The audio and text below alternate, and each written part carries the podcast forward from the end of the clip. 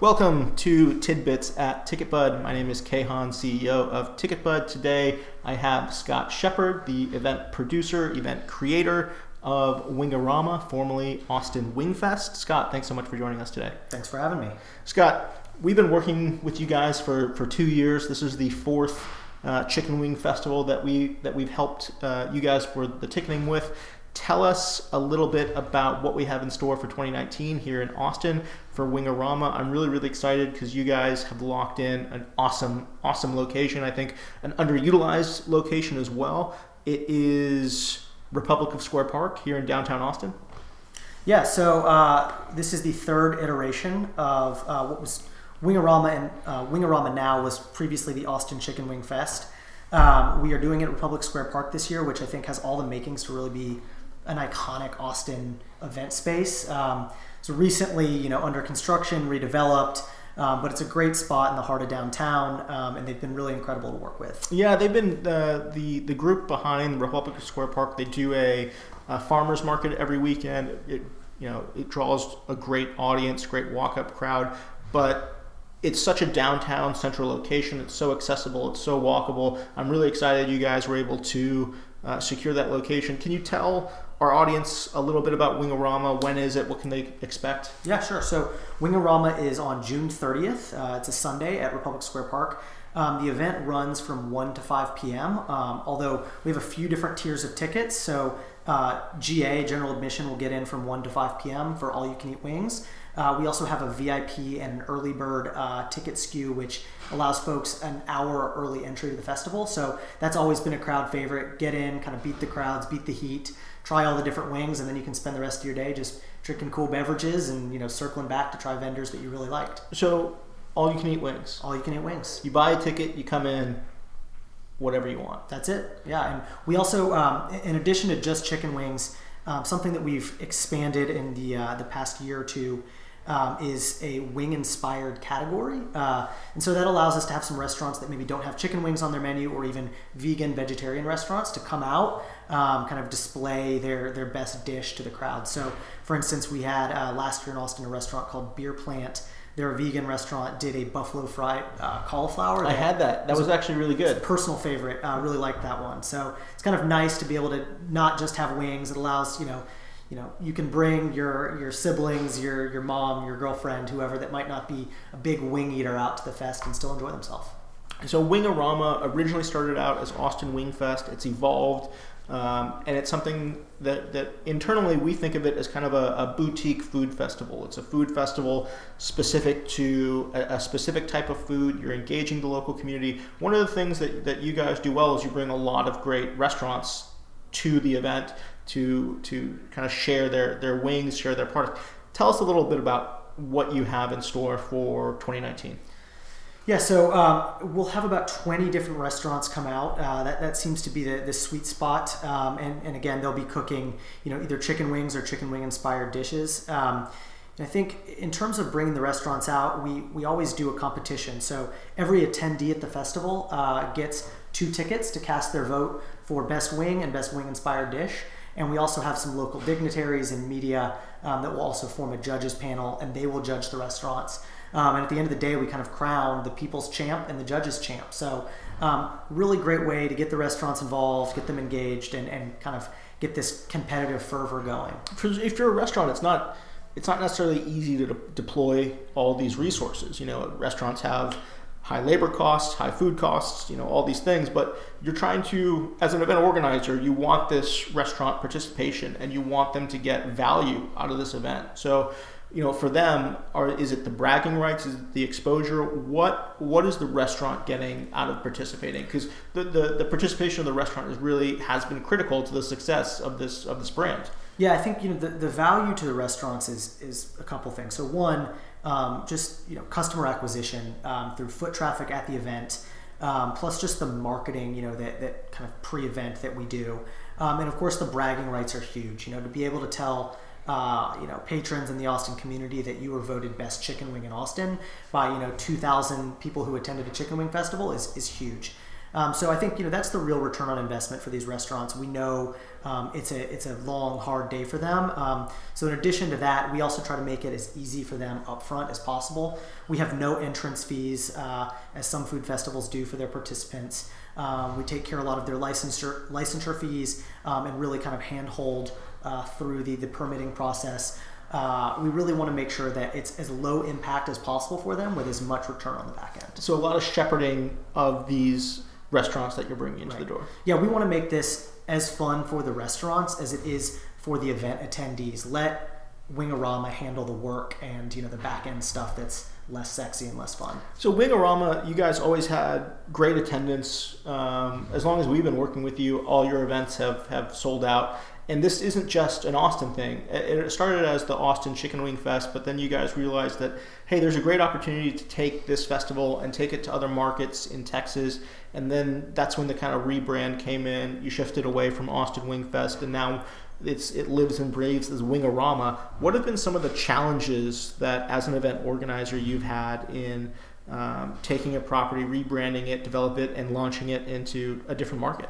Yeah, so I, one of the big ones is just understanding um, the, the customer base in a different market. Um, we did Houston um, last fall, and I think we were all a little surprised at just the, the difference in buying habits there. So, uh, because the, the weather in Houston tends to turn on a dime, uh, for outdoor events, people are really, really last minute about buying tickets. And, you know, that gave us a lot of heartburn, uh, you know, in the week leading up to the, the Houston Wingorama. But then in the last 36 hours or so before the event, we completely sold out. So, you know, I think one of the big learnings there is just to gather as much information as you can about um, you know, kind of the, the demographic in the city you're going to, what their habits are in terms of ticket buying, so that you can kind of plan for that accordingly. And then, of course, you know, every city, uh, every municipality has different local rules, laws, regulations that you have to follow. Um, and since you know we're cooking with fire and we have a lot of people at our festivals, we always want to make sure that we stay ahead of that. Uh, can keep our patrons safe and then you know aren't violating the fire code, what have you. Fire code, food safety code, exactly. permits codes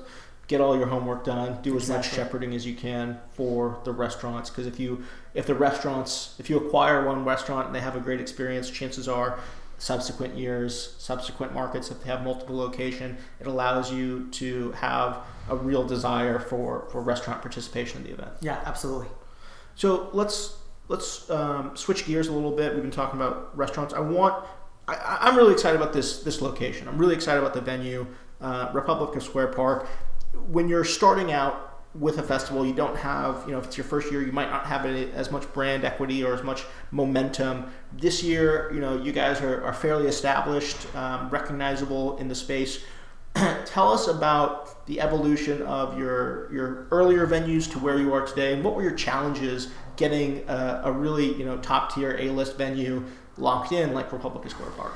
Yeah, I mean, I think one of the challenges, at least in Austin, is just availability. Um, we have so many good food festivals and outdoor events going on here that it's just when you look at the calendar, it's just sometimes impossible even to find uh, a space and a date that that works. Um, you know, weather is something that we've unfortunately always had to contend with. So we've moved the event back to June 30th this year instead of doing it in April or May. Um, and you know, it'll be hot out, but frankly, I think that's easier to control for. Uh, this Austin community is a lot more heat tolerant. There's a lot of great shade at Republic Square Park. Mm-hmm. We're gonna have some tenting.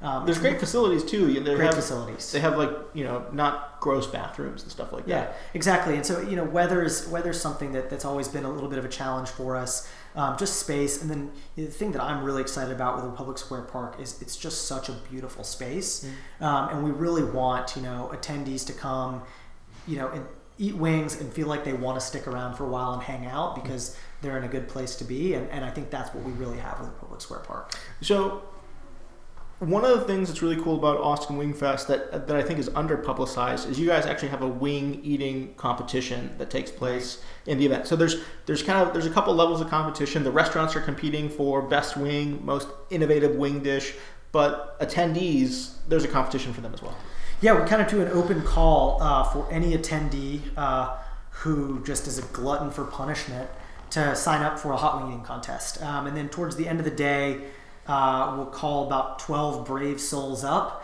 and it's a race. The first to eat 12 hot wings, and the wings are really, really hot. And so it's it's always fun to see, you know, some folks get up there and you know fight through tears to to finish their wings. Um, and in the past, you know, for the winner, it's really just been about bragging rights. This Uh, year, however, we're yeah. getting some cool, something really cool. We're, we're bringing in a, a, ch- a wrestling boxing style championship Exactly. Wingfest belt, like mega mega bragging rights. here. Yeah, we, we want to do something cool for the winner this year. Um, so I think the wrestling belt will really be that something that they can you know wear around the rest of the festival, and you know I'll probably just you know open a bar tab for them or something. That'll just be their drink ticket is the the wrestling belt. The, for the rest of their lives as Yeah, they walk around exact- and wear this on a daily basis. Yeah. Where do you see, you know, when, when you guys started, there were a bunch of not kinks, but just growing pains, learnings. What are some of the learnings that you've really uh, valued as an event organizer? What can you share with other event organizers out there who are, you know, developing their brand, have started their event, or are about to start their event series? Yeah, I think you know the, the big thing is just to always, always, always put yourself in the mind of your customer. Um, and for us, that's we have two customers. We have the event attendees, and we also have the restaurants who are our participants. But you know, with regard to the customers, um, at food festivals, lines just seem to always be an issue, and so we're constantly thinking through ways that we can eliminate bottlenecks um, reduce lines, and just make the customer experience that much better so that they feel like they came, they got their fill of unlimited wings, um, but they didn't spend all day kind of standing in the heat waiting on them. So um, that's something we're always working on, and, and the same for the restaurants, just putting yourselves in their shoes, making sure that you can eliminate um, as many of the pressure points as possible leading up to the event, and then you know really giving them a huge ROI on the back end. Where do you see Austin, or not Austin, but the, but Wingorama evolving into? What components, you know, in in future events do you want to start developing that you're thinking about now that uh, you want to get a better understanding of that you think can add value or, or a more rich experience for for attendees down the line? Yeah, I, there, there's a number of things. Um, I think we're actually looking to do a podcast uh, at the festival this year. Um, there's there's a couple famous podcasts out there who have expressed interest. Um, just some areas where there's th- more things for people to interact with besides just the food. Um, and then you know an idea that, that we're, we're working on for this year is um, you know, because people are just going to be waiting in line for for wings, um, actually having uh, you know beer cart people serving them beer while they're in line, so they don't have to waste any additional time Uh, uh, in line for beer. Do you have like a vendor that's helping you guys? out? Yeah, yeah, we do. We have a local uh, local bar vendor, and we're gonna do kind of like a ball game beer style thing where you know you really feel like you're you know if you're there to get your money's worth, which is chicken wings. You know, we don't want you to have to wait in line for anything else. One of the one of the challenges that a lot of event organizers have is they can they can understand the product offering, the ticketing, the pricing, what the patron is getting. They can understand how to engage with vendors, but one of the big challenges is sponsors, right? As an event organizer, if you can front load your sponsorships, they cut checks. It gives you more room to try to, uh, you know, innovate. It gives you more budget. It kind of de-risks it. And this is something that a lot of event organizers struggle with. What have been some of your learnings regarding developing sponsorship programs? What kinds of, of, of metrics or output are sponsors looking for? Yeah, I think the biggest thing is just lead time. Um, you know, many times these sponsors, their budgets will be spoken for, you know, 12 months in advance. So, you know, we're, we're working now to bring sponsors out to our event, show them what it's about, you know, and we're looking to 2020. So, um, lead time is, is vitally important.